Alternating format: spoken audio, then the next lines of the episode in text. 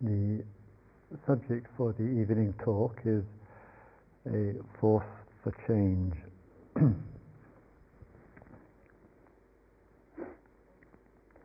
Upon uh, uh, returning from uh, uh overseas, there were um, two particular uh, uh, items which were of interest to me, and um, both of it, both of them being given some media attention, and one of, one of them concerned in the uh, last few days while I was away a visit of uh, the BBC uh, television to uh, Totnes. And it seems that on the um, BBC television news, breakfast news as they call it, um, they had been visiting various parts of uh, Britain and having some meetings with various people of what's going on in a particular locality. And among the places that they decided to visit uh, was uh, Totnes, and particularly the uh, alternative scene. And so they met with uh, a number of uh, people uh, there, and um, I had just arrived in, if I may, say, rather uh, late on the uh, Thursday night and was unable to travel from Heathrow Airport down to uh, Totnes to home, which is just a few miles, a few kilometers from here. And I turned on the television in the uh, instantly forgettable hotel bedroom, and lo and behold, there's uh, Totnes and Satish Kumar and um, Maurice Ash um, speaking about Buddhism and um, the middle way and alternative lifestyles and etc. And it uh, occurred to me that it's something of a reflection of the times that we live in, where a growing number of people feel the pressure, the stress, and the intensity of life, the acute degrees of busyness that go along with it, that there's enough inner voices going on inside to say that it's too much and something needs to change, but very few, perhaps, who are willing to find that force for change inside of themselves and the compelling circumstances of life driving one from one situation to the next and to the next. and sometimes our politicians make these pathetic murmurings about the importance of re-establishing a community and finding that for the talk there's too little of it. And though, to its credit, in various places, cities, and in rural situations, people are finding ways to reach out to each other, to have that sense of community. But too often the complaint is of separation, of alienation, and uh, the lack of community. And sometimes, just a, small um, aside on, um, on that for a moment, um, for those of you who are um, fated to be living in this country for whatever period of, of time will have heard of the conflict and the confusion that takes place between um, the politics and Westminster of this country and of uh, Europe, of the continental uh, Europe. And, to, and the complaint of all the power is going from Britain to to these people who live across the English Channel. But some of us feel, well, uh, the central government has got its comeuppance because the same com- complaint can be made about the situation for many of us when there's a terrible loss of community and control and power keeps going to the center. And just as that happens politically in this world a great deal, it also happens religiously, as we know. It can happen through gender uh, and through various voices of authority. So all of that, when we come to look at ourselves and our, our relationship uh, to life, that force for change has to come as much from within as it does from without. As much from within as it does without. And when I when I got home, I hadn't been away and hardly been away, and there were, if I may say, 25 telephone, not very popular, but there were 25 telephone messages left on my answering machine. And even then, somebody who had stayed in the house had left the phone off the hook for four, for four days and made me laugh. One of them was from the BBC, and it said, person rang up and said, uh, because I've been loitering around the Totnes scene for 15 years, and said, would you like to appear uh, live on breakfast television news in part of this program? And the thought arose in my mind, well, I suppose it's better than appearing dead, but uh, no, I'm not so sure actually, come to think about it.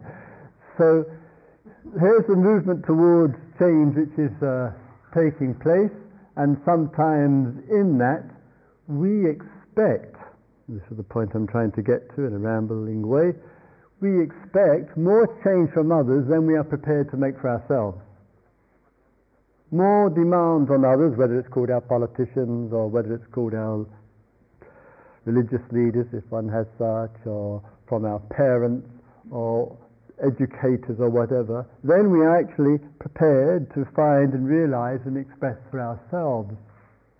And therefore, it's no easy matter in life realizing and discovering a force for change. And how often do you and I deflect that by criticizing, judging, blaming, and condemning, and perhaps it's a kind of diversion from the slowness for ourselves for change which you and I might realize is necessary, is appropriate, and where on earth are we going to find the energy and the determination from to make it happen?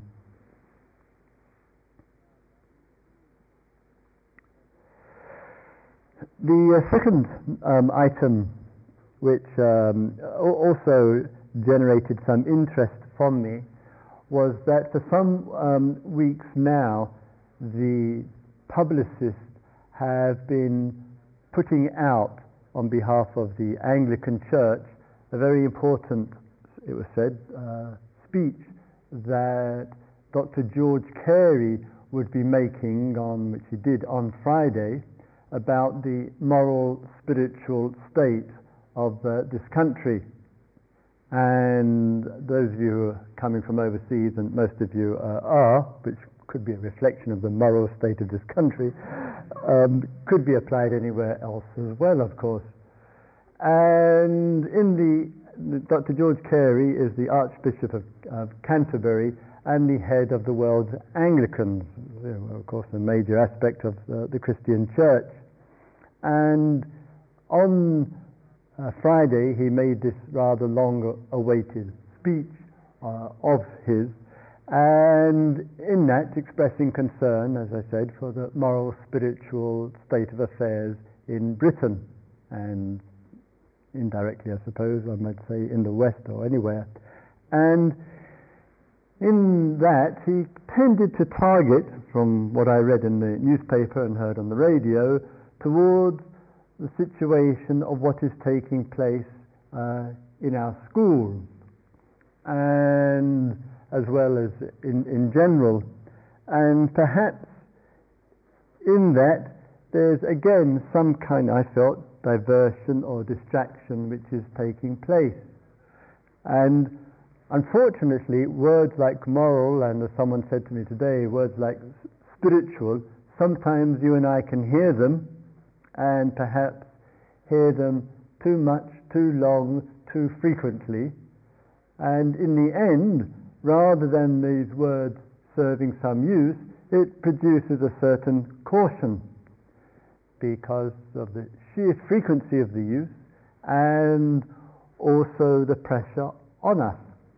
And the Archbishop of Canterbury was speaking to degeneration and moral relativism, etc., and how we need to take a very strong stand on these things. And I'm not questioning or disputing uh, that. But so often, in all of these areas, the lines are not so very, very clear.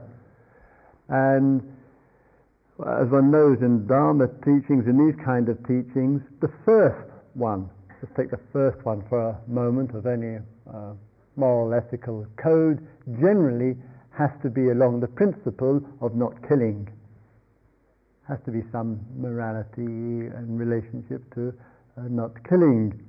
And how easy it has been for a long, long time in any religion, um, talking Buddhism as much as any other, how easily this can be subverted to a view which the nation state often has says, yes, we are a moral Christian nation or whatever it might be, um, killing is wrong, but, um, but only in the form of murder. Killing is completely okay if it's in the form of um, killing people from another country who one regards as a threat. Very convenient usage of uh, language there so that the nation state, as it were, pulls in people believing in a religious moral belief and acting out in the form of killing. and just using it as an example.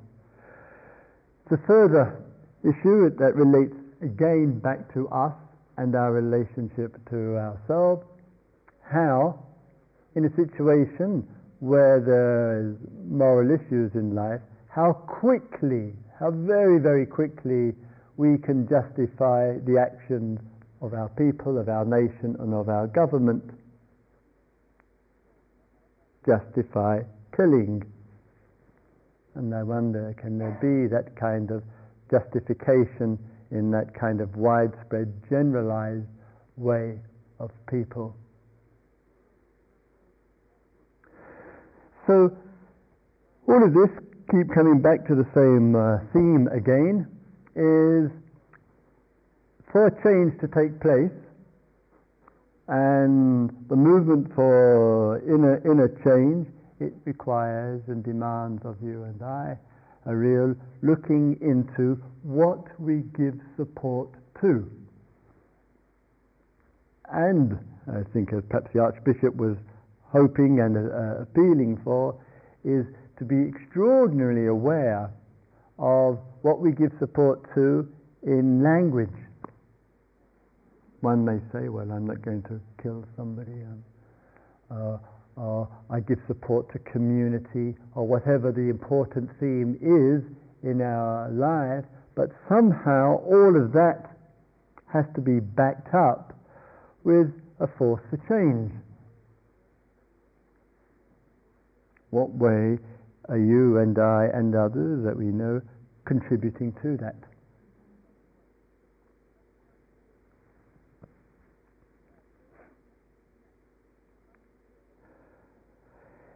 if there's any change that goes on in our life and any steps that we make for change, it would be hard to imagine in life making changes in one's own life which do not upset other people.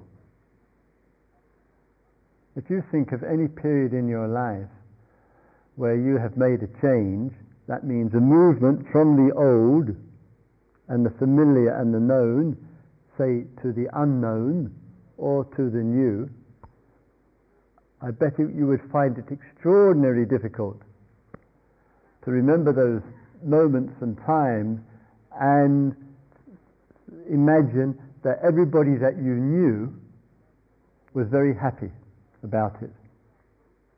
Much of the times when we make changes, somebody is upset by it. And sometimes the measure of the force of change, sometimes gets reflected in the degree that one uh, that other people are upset by it. And some people have, the thought has occurred to them, they've made a force for change, and then their parents possibly are very upset by it, and the person who's made the force of change says, haha, now I know I'm on the right line. So I'm not saying that's in every case, of course, thank goodness, especially as a parent.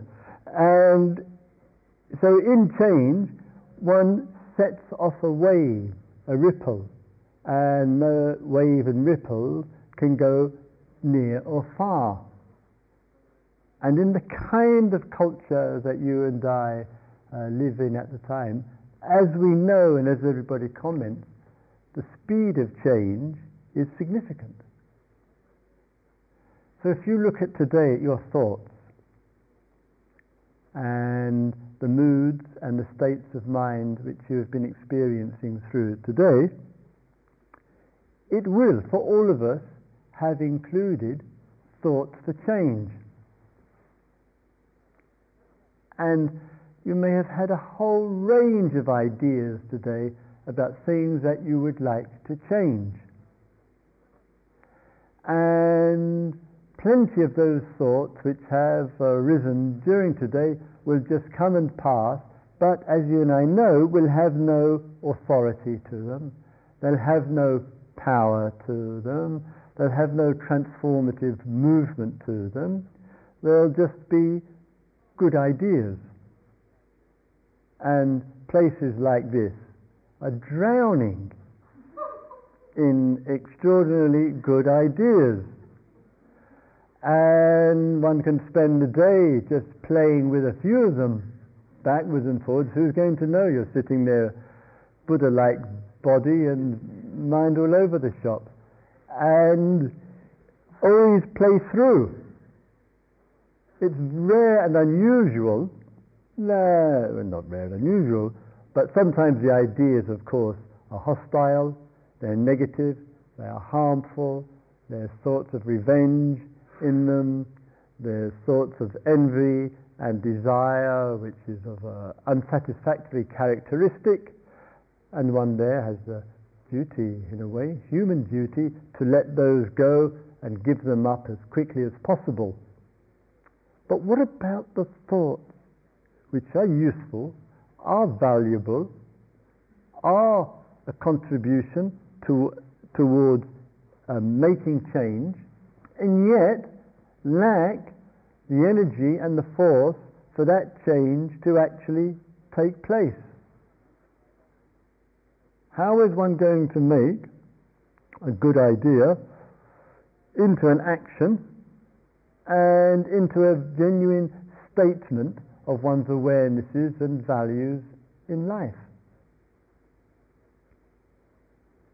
And it's not un- unusual, and those of us who work with the field of the inner life a lot, it's not unusual for people to spend days, weeks, months, years, and decades in the circulate, circulating idea within, but no meaningful uh, creative action out of it. What would make the difference for us? And perhaps it's in these moments when you and I then begin to take an honest appraisal of our situation and we begin to say to ourselves, actually, all the thinking about isn't doing me any good. It's a nice idea, or a nice, nice thing that I'd like to do if only I could do, and all that thinking about isn't making any difference whatsoever.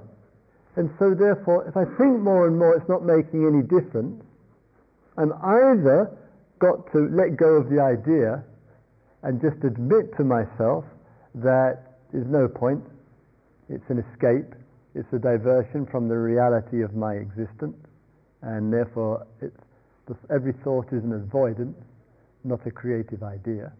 Or I've got to address somewhere else inside of me which is non thought, which will somehow or other invigorate and enliven the thought so that out of it comes a shift of consciousness. I am forced to do something. It will just push me along in its own evolutionary way, shall we say.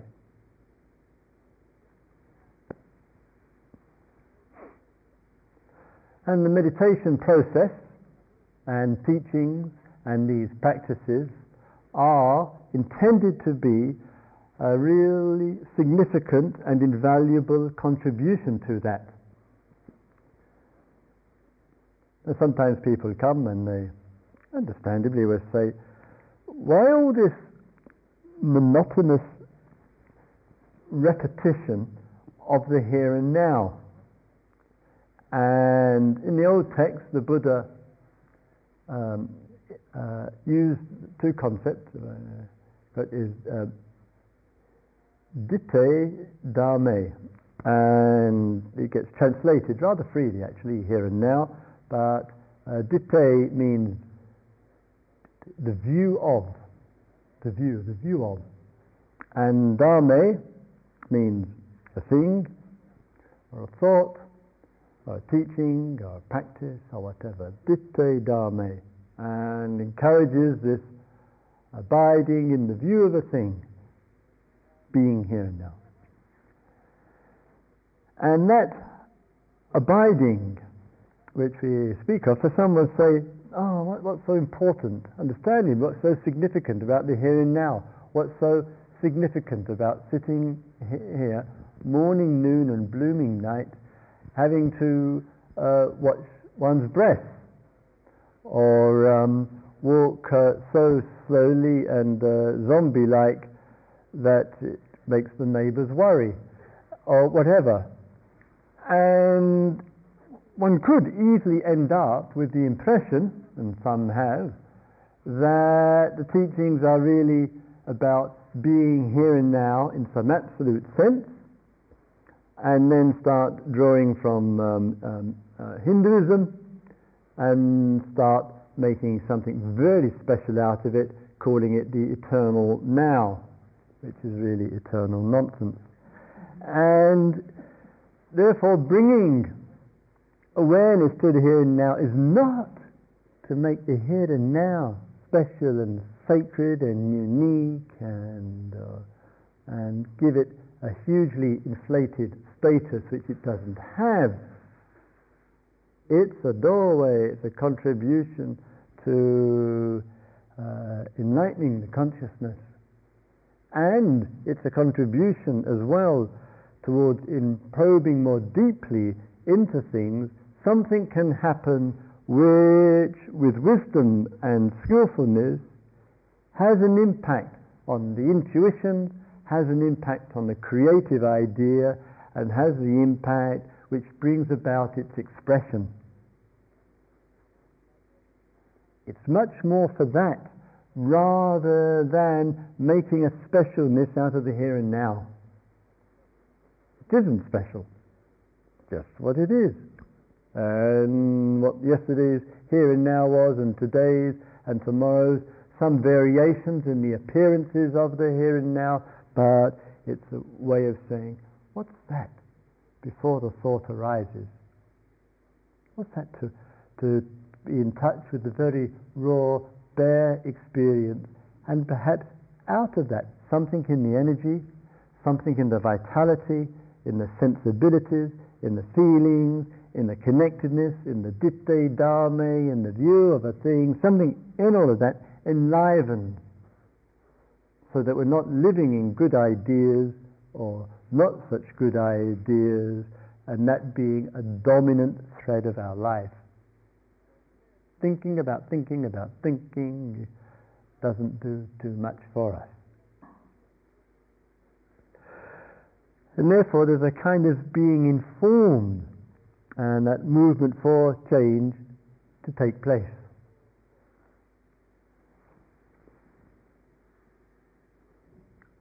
in a situation like here, being here,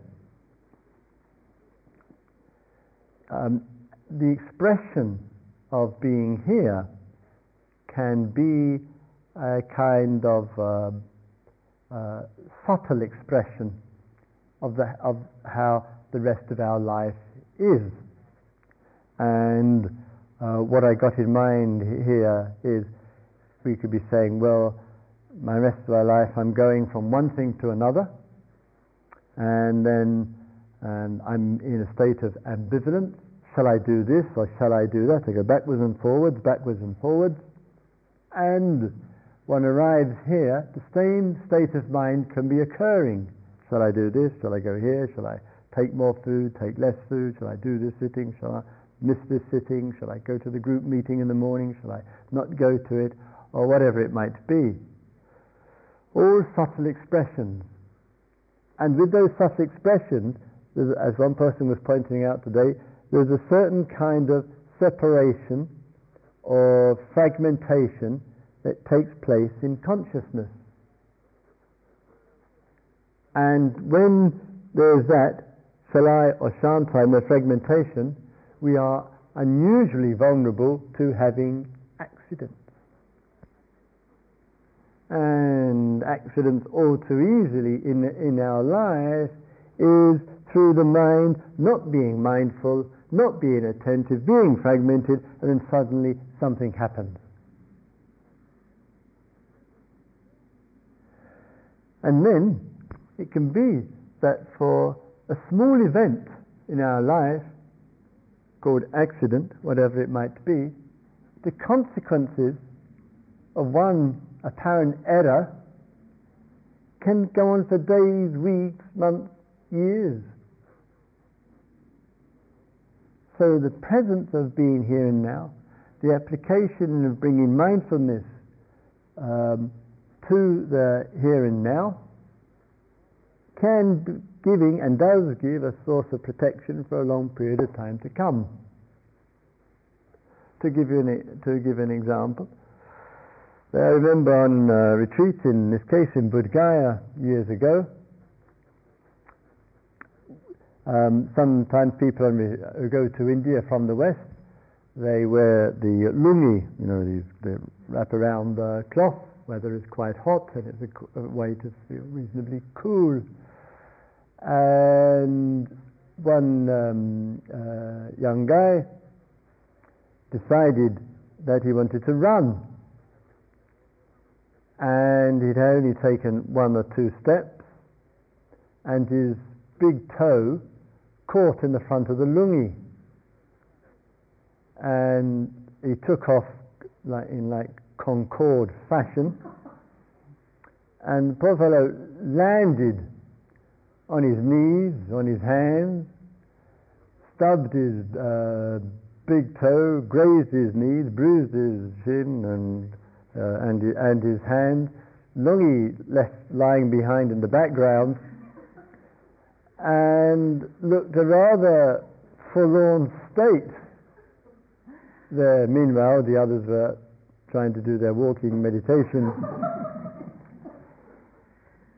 so I just happened to be uh, there uh, watching. Of course, the local Indian community always thought Westerners were eccentric, and that was a living proof, and or dying proof, I thought for a moment. And when I um, when when I went up to him, I you know, said, "What happened?" And he said, "Well, I thought spontaneously." Um, if ever there was such a misuse of a word, that was it. I thought spontaneously I'd go for a run. well, if that's the result of being spontaneous, I think we should do without being spontaneous for the rest of our existence. So I said to him, and it's an area for anyone else to reflect upon, what's the difference between being spontaneous and being impulsive? What is the difference in spontaneity and impulsiveness? And sometimes, as we know with impulsiveness, there we get an idea we're driven in that moment, and all hell breaks loose for ourselves, if not for, for others. That there's a kind of blind spot uh, which can take place on a sudden impulsiveness to do something. Of course, at times, an impulsive move might work out, and then we rephrase the language. We say, "Well, I was just, I was, I had this spontaneous idea," and again, in touching deeper with ourselves and, and getting to that kind of pre-thought experience, pre-words, pre-ideas, pre-imagination, getting in touch with that, it can and does mean for some people that one almost bypasses the field of thinking, thinking, thinking, thinking. That there's an awareness, there's a, a depth of being, there's a, a, a presence, and there's barely a thinking about the step. That there is a clarity, and from that clarity, through that rather developed and trained focus of attention, one sees and one acts. And it's as though the field of thought hardly needs a place in it. And sometimes we have experienced that kind of focus, clarity, firm steps or step of what to do, and it's produced that change. So there's sometimes with the meditation and the focusing, it's that, and then in relationship to getting the thought clear, there's a firmness of mind and heart about it, and we take the steps. And sometimes, as I say, hardly any thought, clear seeing, steadiness, and a direct step which is taken. And therefore, our existence isn't going backwards and forwards between the idea of choices. Shall I do this or shall I do that? And all these choices of shall I or, or shan't I are a force of tyranny on the mind. Never mind the, the culture of choices that we are supposed to live, live in. Choices is often a polite way of saying, my mind is completely out of control. It's going from back from one thing to another. I can't make up my mind. Actually, I'm making my choices. Actually, it's just movement of mind, often in the emotions, going backwards and forwards, and it's producing in thought shall I's or shan't I's. The deeper inner life, that's pre-thought, gets steady, calm, relaxed, genuinely in t- touch with it, we won't be living in this world of backwards and forwards between one choice and another. The sense of things will be coming from a steadiness, and it's the here and now which is one of the best and most valid supports for steadying consciousness to, and the heart to see clearly, to act directly. And the teachings are about that.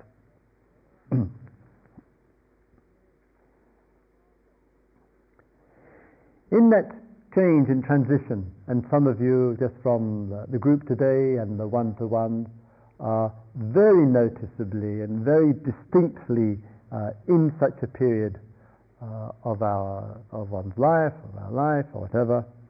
And as I said earlier, if one is in obvious forms of change, of course, we're always in change, we could say, from one moment to the next. Anyway, that sometimes there is a kind of acceleration of the sense of change for us. And with that, for some, the change is going from the old to the new. Can be easier or more difficult because, owing to the contrast between the old and the new.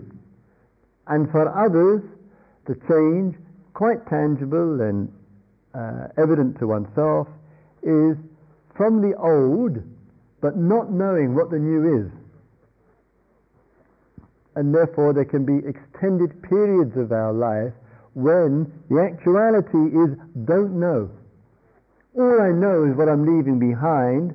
I don't know what I'm coming to. I really don't know what's next in my life. And if you and I are not steady in the not knowing, we can't live with the experience of not knowing, and the result of it will be a tremendous proliferation and production of thoughts and choices. And the thoughts and choices are not really thoughts and choices. They are actually statements which are saying, I can't bear living with not knowing.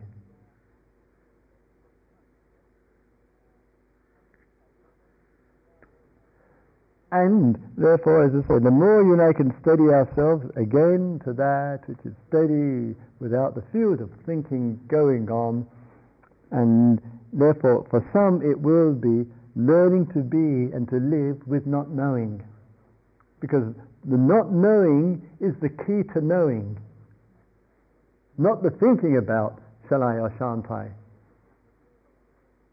And we lose faith in that experience of not knowing and we put our faith in the movement of the mind and in the production of lots of ideas, thinking somehow, if I think long enough about something, I'll come up with a decision about it. Usually, one's so utterly exhausted, one gives in to the next thought. So, coming back to before the thinking is arising and the settling in of the being and, and learning to be with not knowing. And as I say, out of that, deep intimations of life and clear actions genuinely can emerge for us, and therefore not knowing is a contribution to the force for change. And as, as I said, a number of you I know are actually right in this position at the, at the present time, going from the old to the new, or going from the known to the un, unknown. And it requires a lot of uh, uh, faith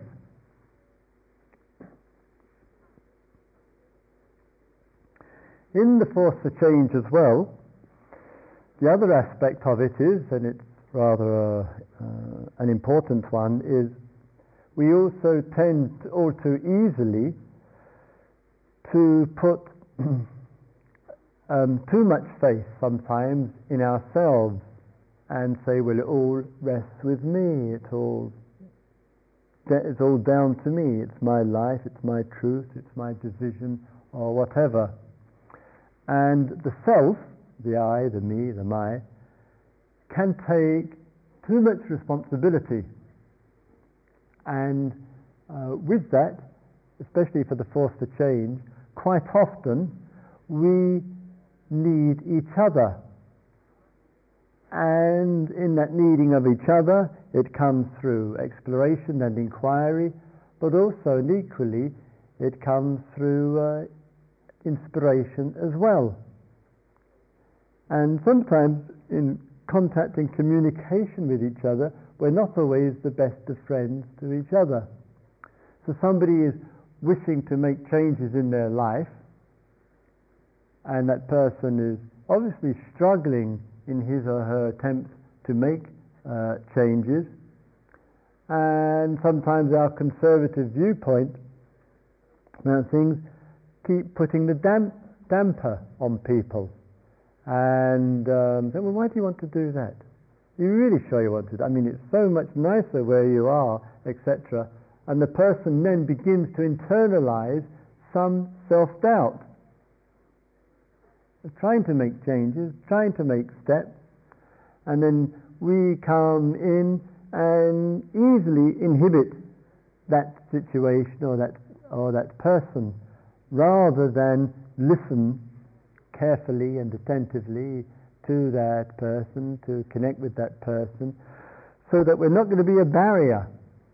If we sense that the, the, the change that the person makes is somehow a statement of coming to uh, taking a risk and something uh, insightful and wholesome about it. Even if it sets waves uh, going on around us. So attentiveness to each other in the making, making of uh, changes in life matters a great deal, and therefore I say you and I can support each other. And I mention this because sometimes you will know people who are making or trying to make changes in their life. And you'll sit here and you'll walk here and you'll think of somebody that you know and he or she is making changes or something in steps, in, in leaps, in risks, in evolutionary movements going on inside the person, and your thoughts may be, I don't want him to do that. I don't want her to do that. I don't want them to do that. And it sparks control issues. I want to hold on to. I want to keep. I want to stop. And therefore, I say in the force for change, you and I not only have to be looking at what's going on with ourselves, but also and equally what's going on with others who we are thinking about. And just, just being clear and wise and watchful of the degree of self interest that can be taking place. I want to grow, develop, change, transform as a human being, but I'm going to do my very best to stop you. Because if you change, I'll feel insecure. If you move on, I'll feel abandoned or whatever it might be. And in the dynamic culture that we uh, uh, live in and finding wisdom and clarity of the heart, it does mean recognizing the force of change. And as I say, sometimes we have to look at that in relationship to others as much as we do in relationship to ourselves. And therefore, I say, let's give support to, to each other. And it can be threatening.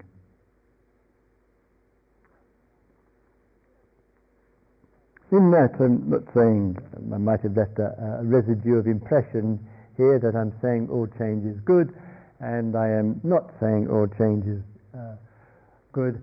Just saying those awarenesses and changes where deep and intuitively we recognize changes of value.